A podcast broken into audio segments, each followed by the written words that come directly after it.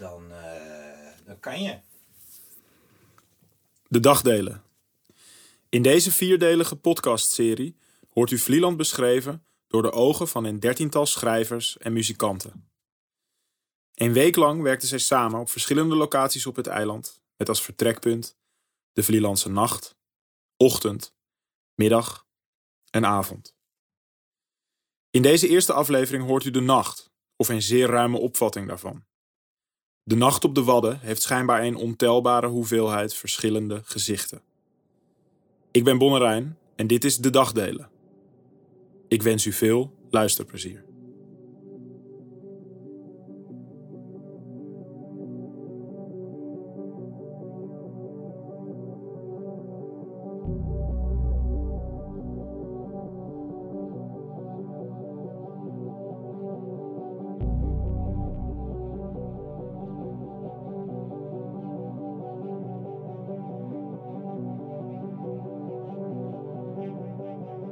Het is nacht. Je had niet op moeten blijven. Je had een wijd shirt aan moeten trekken om in te slapen. Je had al lang melatonine moeten aanmaken. Je hoort de zee nog steeds, alleen nu veel harder en vaker. Je moest nog iemand bellen. Daar is het te laat voor. Misschien moet je het opschrijven. Misschien moet je uit bed om het allemaal op te schrijven. Onder je raam scharrelt de man met de kliko. Hij zegt je naam. Je trekt de dekens verder over je hoofd. Maar de kliko mag niet meer weg.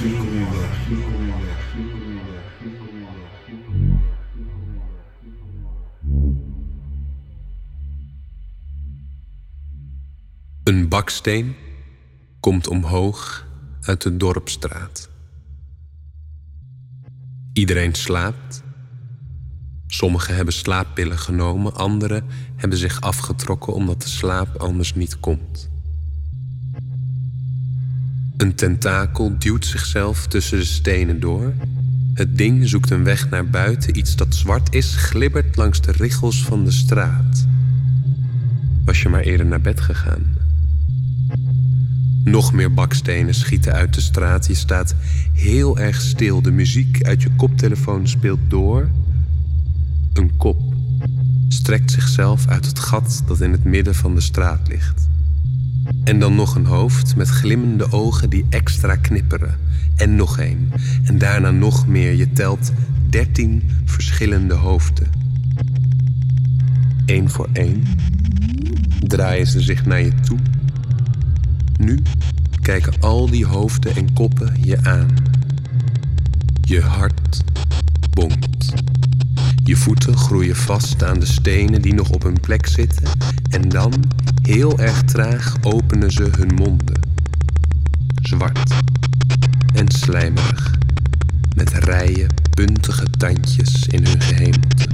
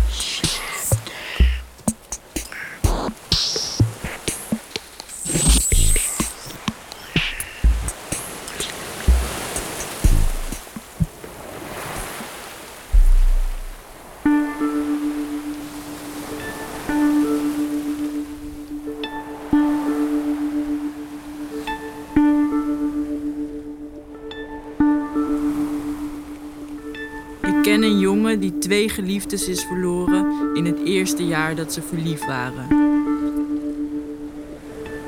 Eentje verdween onder een muur van sneeuw bij de afdaling. De andere werd tijdens het snorkelen gebeten door een giftige kwal. Tweemaal werd het stoffelijk overschot teruggevlogen naar de familie.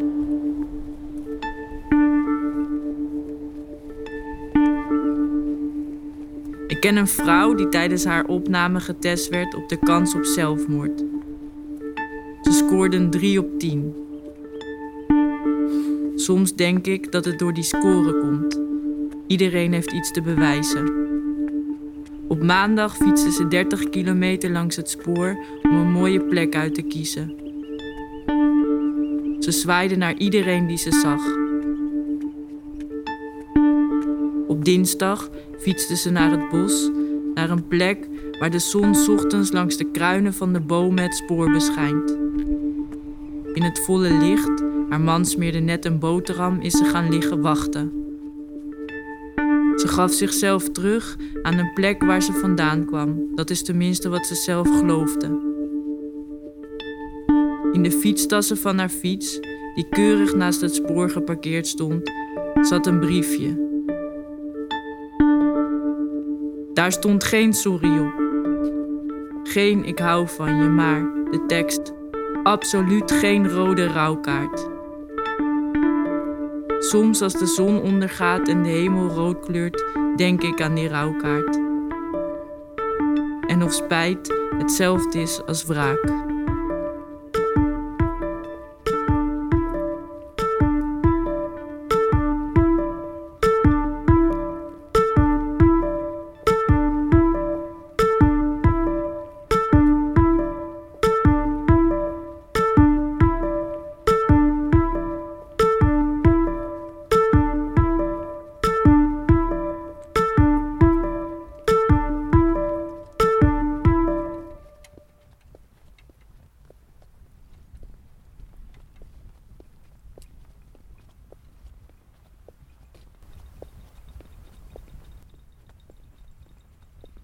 Je hebt gedroomd over een nieuwe roman. Nee, die heb ik dat. Nee, een passage in een nieuwe roman. Oké, wat voor passage? Eh, over, over de zee. Echt waar. En niet toevallig. Eh, of, of denk je dat, dat, dat het net zo goed in Amsterdam had kunnen gebeuren dat je een droom Ja, had? absoluut. Ja, ja. Oké. Is het sowieso dat de zee vaak een grote rol speelt in je Ja. werk? ja. Weet je waarom? Eh, omdat ik dat. eh, eh, de zee die kan mijn gedachten enorm vervullen. En waarom is dat? Omdat, ik- omdat het. ehm, daar, moet ik, daar moet ik even over nadenken. Dat doe ik als, als ik daar zit. Dat is goed. Soms moet je even rustig zitten Ja, om te snappen wat je bedoelt. weet, je, nog- weet jij wanneer, wanneer je voor het eerst aan zee was? Ja, ik denk zelfs dat mijn eerste herinnering aan zee is geweest. Ik hield meteen van de zee.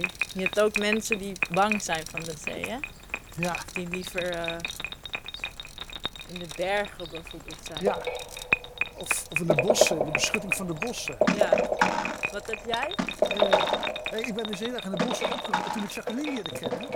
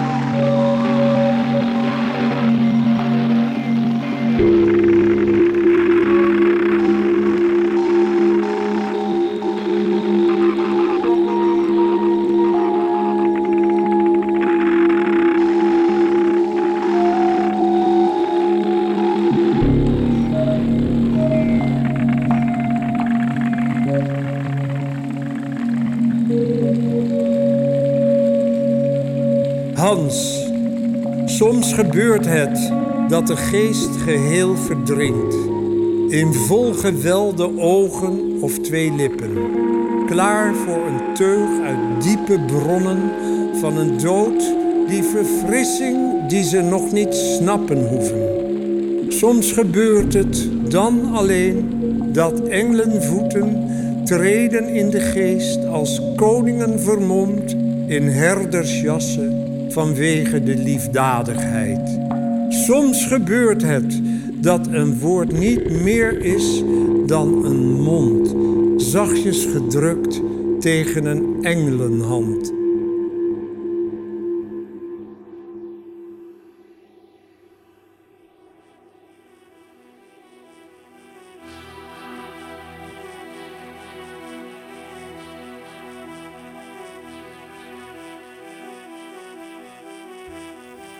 Je ziet hoe de dertien koppen van vorm veranderen. Ze smelten samen en zo ook hun monden, die uitgroeien tot één gigantisch gapend gat. Een gat dat wenkt, dat tegen je zegt: Kom maar hoor. Of hé. Hey. Voor je er erg in hebt, voel je jezelf dichterbij bewegen. Het slijm trekt, lonkt, alsof er zich daarbinnen een verlossing aan je voor zal doen. Het zal je verlossen van alle wrok die je dagdagelijks zo zorgvuldig probeert te verbloemen. Het zal je verlossen van alle zorgen die zich nachtelijks in je ophopen. Het zal je verlossen van die aanhoudende twijfel over dit en over dat. Als ware je een zak peren, kieper je jezelf langzaam de slijmerige mondholte in. En daar, daar vind je een plek. Een plek met geweldig comfort.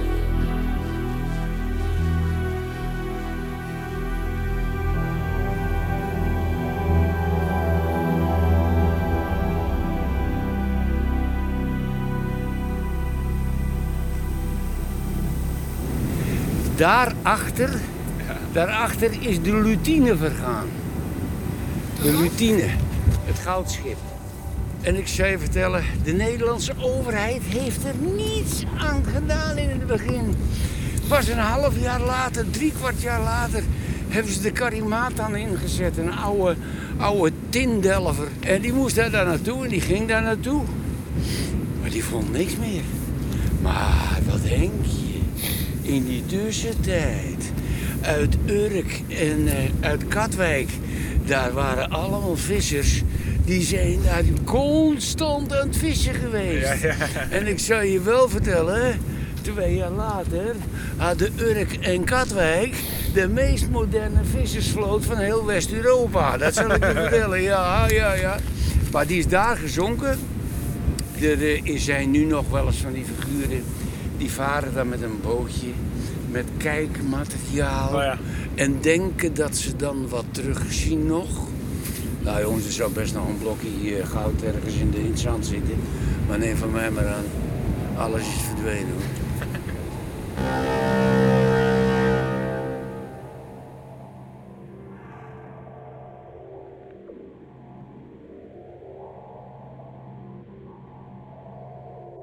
Dag Zee. Hallo. Heb je liever dat ik eerst vraag hoe het met je gaat? Het is me om het even. Soms is het prettig om eerst af te tasten. Mij maakt het niet uit. Omdat we elkaar nog niet kennen. Is dat zo? Misschien ken ik jou heel lang. Van de andere zeeën, zeg maar. Daar zwom ik in als kind en nu nog steeds. Water, naast water, naast nog veel meer water. Wil je dat ik je als geheel aanspreek? Of juist liever als afzonderlijke zee? Het doet er denk ik niet zo toe.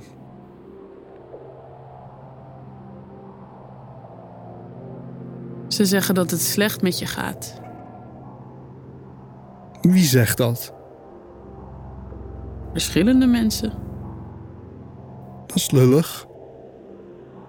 Ik denk niet dat ze het zo bedoelen. Wat bedoelen ze dan? Dat het vroeger beter ging. Ik voel me prima. De zeepieren raken op. Ja, Had je dat zelf niet door? Ik ben niet zo gevoelig. Een man in de haven zei me dat het niet goed ging met de zeepieren. Ze noemen hem de pierenman. Hij woont met zijn hond en 1500 dvd's op zijn boot. Het wat slipt dicht. Er zit geen leven in. Dat zegt hij. Ik leef, ik leef heel erg. En dan heb je ook nog dat hele ding met koraal. Welk ding met koraal? Dat het wit uitslaat.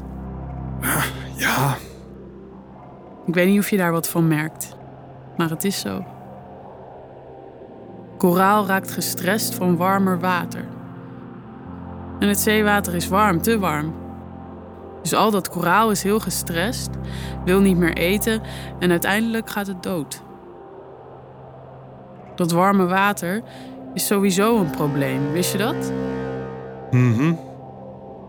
Warm water neemt meer ruimte in. De duinen kunnen het water niet meer tegenhouden en dan spoelt alles weg. Nu al verdrinken eilanden en de mensen erop. Kiribati is een eiland ver weg. Dat ga je binnenkort overspoelen. En West-Vlieland is al verdronken. Een heel dorp ligt op jouw bodem. Tussen het zand en het slip. Vind je dat niet erg? Nee, En dat van Kiribati dan? Dat die mensen nergens heen kunnen.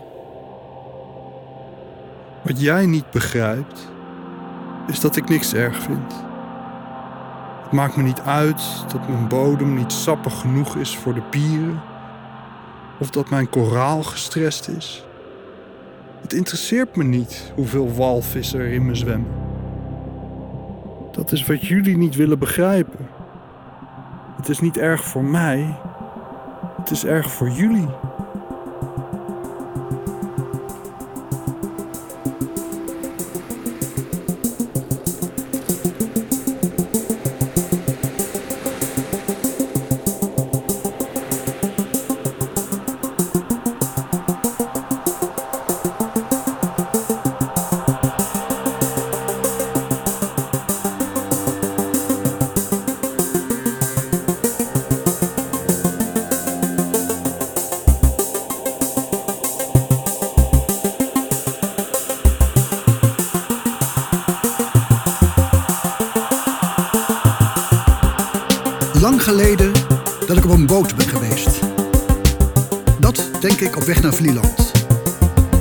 Daar moet ik zijn vanwege een kunstproject waarover ik niets kan zeggen. Niet omdat ik het niet wil, maar omdat ik het niet kan. Klonk goed toen ik op de uitnodiging inging. Schrijvers, muzici en geluidskunstenaars maken van alles over een eiland. Wat het moet worden, is me nog niet helemaal duidelijk. Maar dat heb ik vaak met dingen die nog moeten worden. Waarbij ik bijvoorbeeld aan een verbouwing denk. Je geeft je over aan iets zonder te weten wat het is. Op de boot heb ik het gevoel dat ik enorm wegvaar uit de dagen die op slot waren. Maar dat is niet helemaal zo. Na aankomst op het eiland moet ik me laten testen. Heb ik schriftelijk toestemming voor gegeven. Als het mis is, moet ik weer terug. Op een boot lekker naar het water kijken en naar de horizon vind ik enorm aantrekkelijk. Maar ik weet niet of ik het dan nog zo vind. Was het niet beter de test in de haven van Harlingen te doen? Maar als ik in Vlieland aan wal stap, bedenk ik dat het misschien deel uitmaakt van het kunstproject. Graag op een eiland willen zijn, maar dat niet mogen.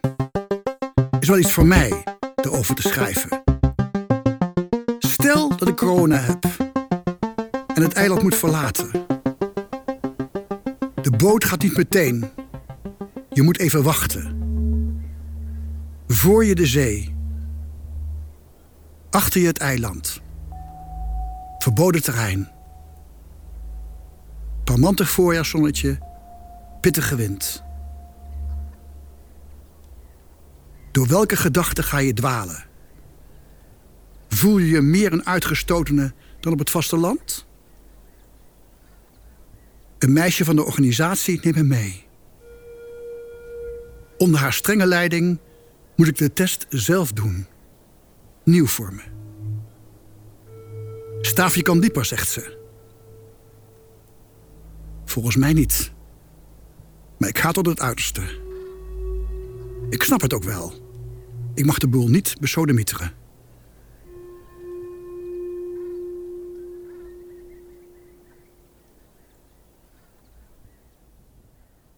Lig je? We hebben het liefst dat je ligt. Misschien knelt er iets. Dat mag je uittrekken. We willen dat je op je gemak bent.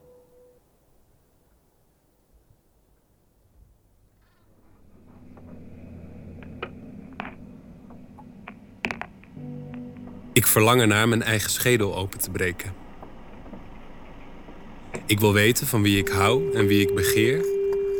Ik wil weten wie er huist. Ik wil weten wat ik nu denk en nu denk en nu denk en nu denk en nu denk. Ik wil weten waar mijn onrust huist, waar mijn botten samenkomen en waarom het telkens zo verschuift. Mijn evenwichtsbuisjes doorspuiten, de pijn in mijn ribben amputeren en mijn herinneringen doornemen zonder er droevig van te worden. Zou ik de pijn in mijn ribben kunnen amputeren? Zou mijn reptiele brein ergens anders liggen dan mijn vissenbrein? Zou ik een endoscoop langs mijn nek en ruggengraat kunnen laten afdalen en mijn sprookjesbos tegenkomen? Ik zoek een brandende struik, de heks en mijn paard. Ik wil mijn eigen rug openbreken. Ik wil de vlinders in mijn rug vangen en met naaldjes erdoor in een vitrine bewaren, met plakketjes met naam en habitat. Dit is de vlinder van mijn angst om een klap te krijgen. Dit is mijn lactose-intolerante vlinder. En dit is de vlinder van mijn celebrity crush. Hij vertoont nog stuiptrekkingen, maar hij heeft al een naald door zijn rug. Er zijn ook rupsen. Die bewegen zich trager door mijn rug en buik en ze zijn hariger. Ze zullen zich straks in een kokon aan mijn onderste ribben en mild hechten om na een aantal weken te ontpoppen en ook rond te gaan fladderen. Drie keer zo groot als ze nu zijn. Ik haal ze weg. Ik wil een lege rug en een lege buik.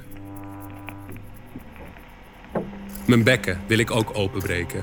Ik zoek een dronken kompas dat het noorden kwijt is en mijn bekken bestuurt. Het is ongeveer zo groot als een kindervuist en spint vaak dagenlang tegen de klok in op zoek naar iets beters. Ook hier huizen rupsjes in. Zou ik mijn benen open kunnen breken en in de bottige grift kunnen lezen waarom ze staan blijven?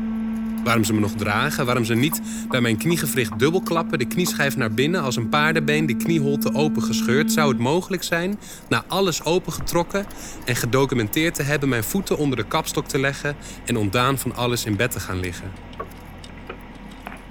Mijn lichaam ligt op de tafel uitgespreid, alles van groot naar klein. Het sprookjesbos, de vlinders en de schedel. Mijn voeten onder de kapstok. Ik lig naakt in bed, zonder lichaam en wacht op de slaap. Mijn kamer is netjes opgeruimd, mijn vlinders ben ik kwijt. Mijn sprookjesbos ook, mijn endoscoop ligt afgewassen in het uitruiprek. Ik weeg niets meer. Mijn brein ligt in stukken op een schaaltje met keukenpapier. Ik weeg helemaal niets meer en zak weg in een matras. Mijn lakens tot mijn kin opgetrokken en mijn kussens in het midden. Mijn oren horen naast zich op de tafel. Omdat alles van groot naar klein ligt, liggen ze vrij dicht naast elkaar. Mijn ogen dichtvallen. Mijn ruggengraat ontspant zich ratelend, de vlinders verstijven door de naald door hun rug en alles op tafel valt in een diepe slaap. En ik, die gewichtloos in bed lig, luister naar het trage ademen van mijn longen en het ritmisch samentrekken van mijn hart. Ik weeg niks en blijf rustig wachten. Ik heb me van mezelf ontdaan en heb begrepen hoe het zit. Ik hoef niks meer te doen, het staat keurig genoteerd in een schriftje en ook hoe alles morgen weer in elkaar te zetten. Mijn oren horen mijn traanbuizen. Vanwege hun grootte liggen ze tussen mijn evenwichtsbuisjes en mijn vingers in. Leeglopen en zachtjes druppelend valt het vocht van de tafel op de grond en ik, ik weeg niks en ik wacht. Mijn lichaam heb ik afgelegd. Ik kan het morgen pas weer opruimen. De druppels stikken in een ritme en niet syncopisch, dus stelt het me gerust en word ik er rustig van. Ik tel de druppels tot de laatste valt en ik hoef niet meer te wachten. Ook ik val nu in slaap.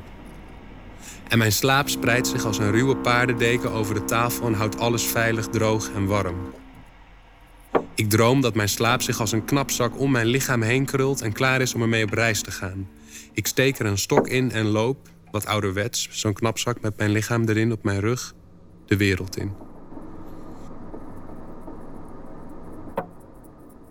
Ik zie een doorboorde vlinder die zich uit de knapzak heeft weten te wurmen wegvliegen. En vraag me af welke het is.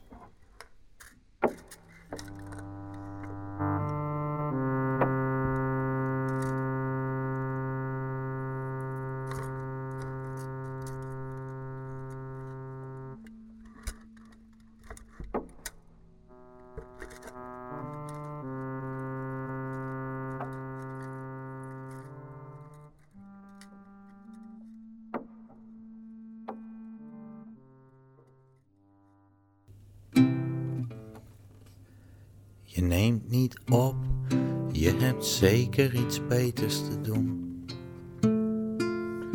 Je hebt vast een fantastische tijd. Je neemt niet op, je hebt zeker iets beters te doen. En je denkt vast niet aan mij. Je telefoon dat is een Nokia. Heb ik op laden gewijs nog opgelet? Het is een Nokia, ik weet het bijna zeker. Maar wel een met een crappy batterij. En het is oké. Ik vermaak me wel met niemand om me heen. Misschien een fazant en een fles spa.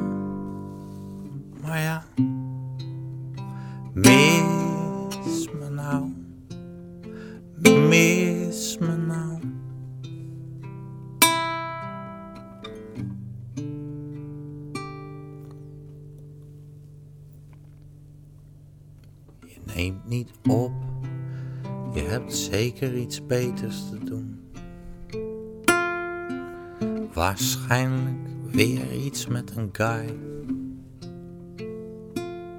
Je neemt niet op. Je hebt vast iemand anders ontmoet. Die wel jouw signalen begrijpt. Er is iemand hier, dat je dat alvast weet. Doe best mijn best, maar toch is dit geen dreigement. Gewoon mis me nou, mis me nou.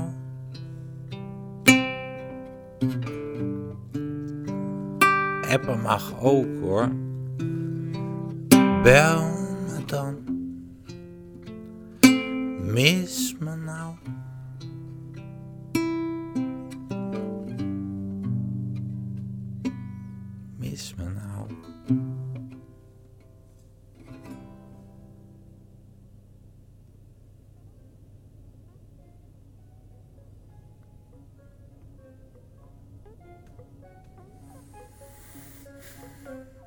En het was nog steeds niet stil in de brouwerij.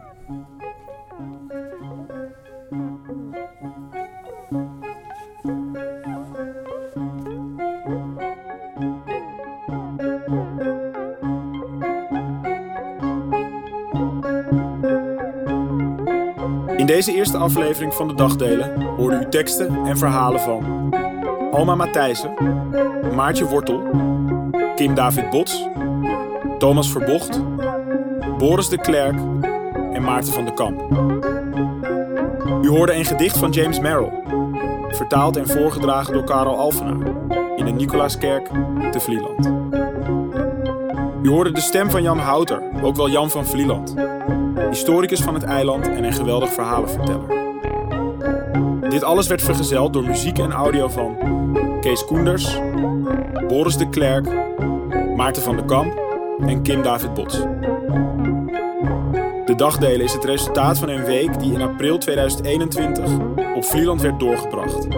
Het werd geïnitieerd door Galerie de Schans, Bonnerijn en Alma Matthijssen en werd mogelijk gemaakt door Into the Great Wide Open en Stichting Literaire Activiteiten Amsterdam. Ik ben Bonnerijn. Bedankt voor het luisteren.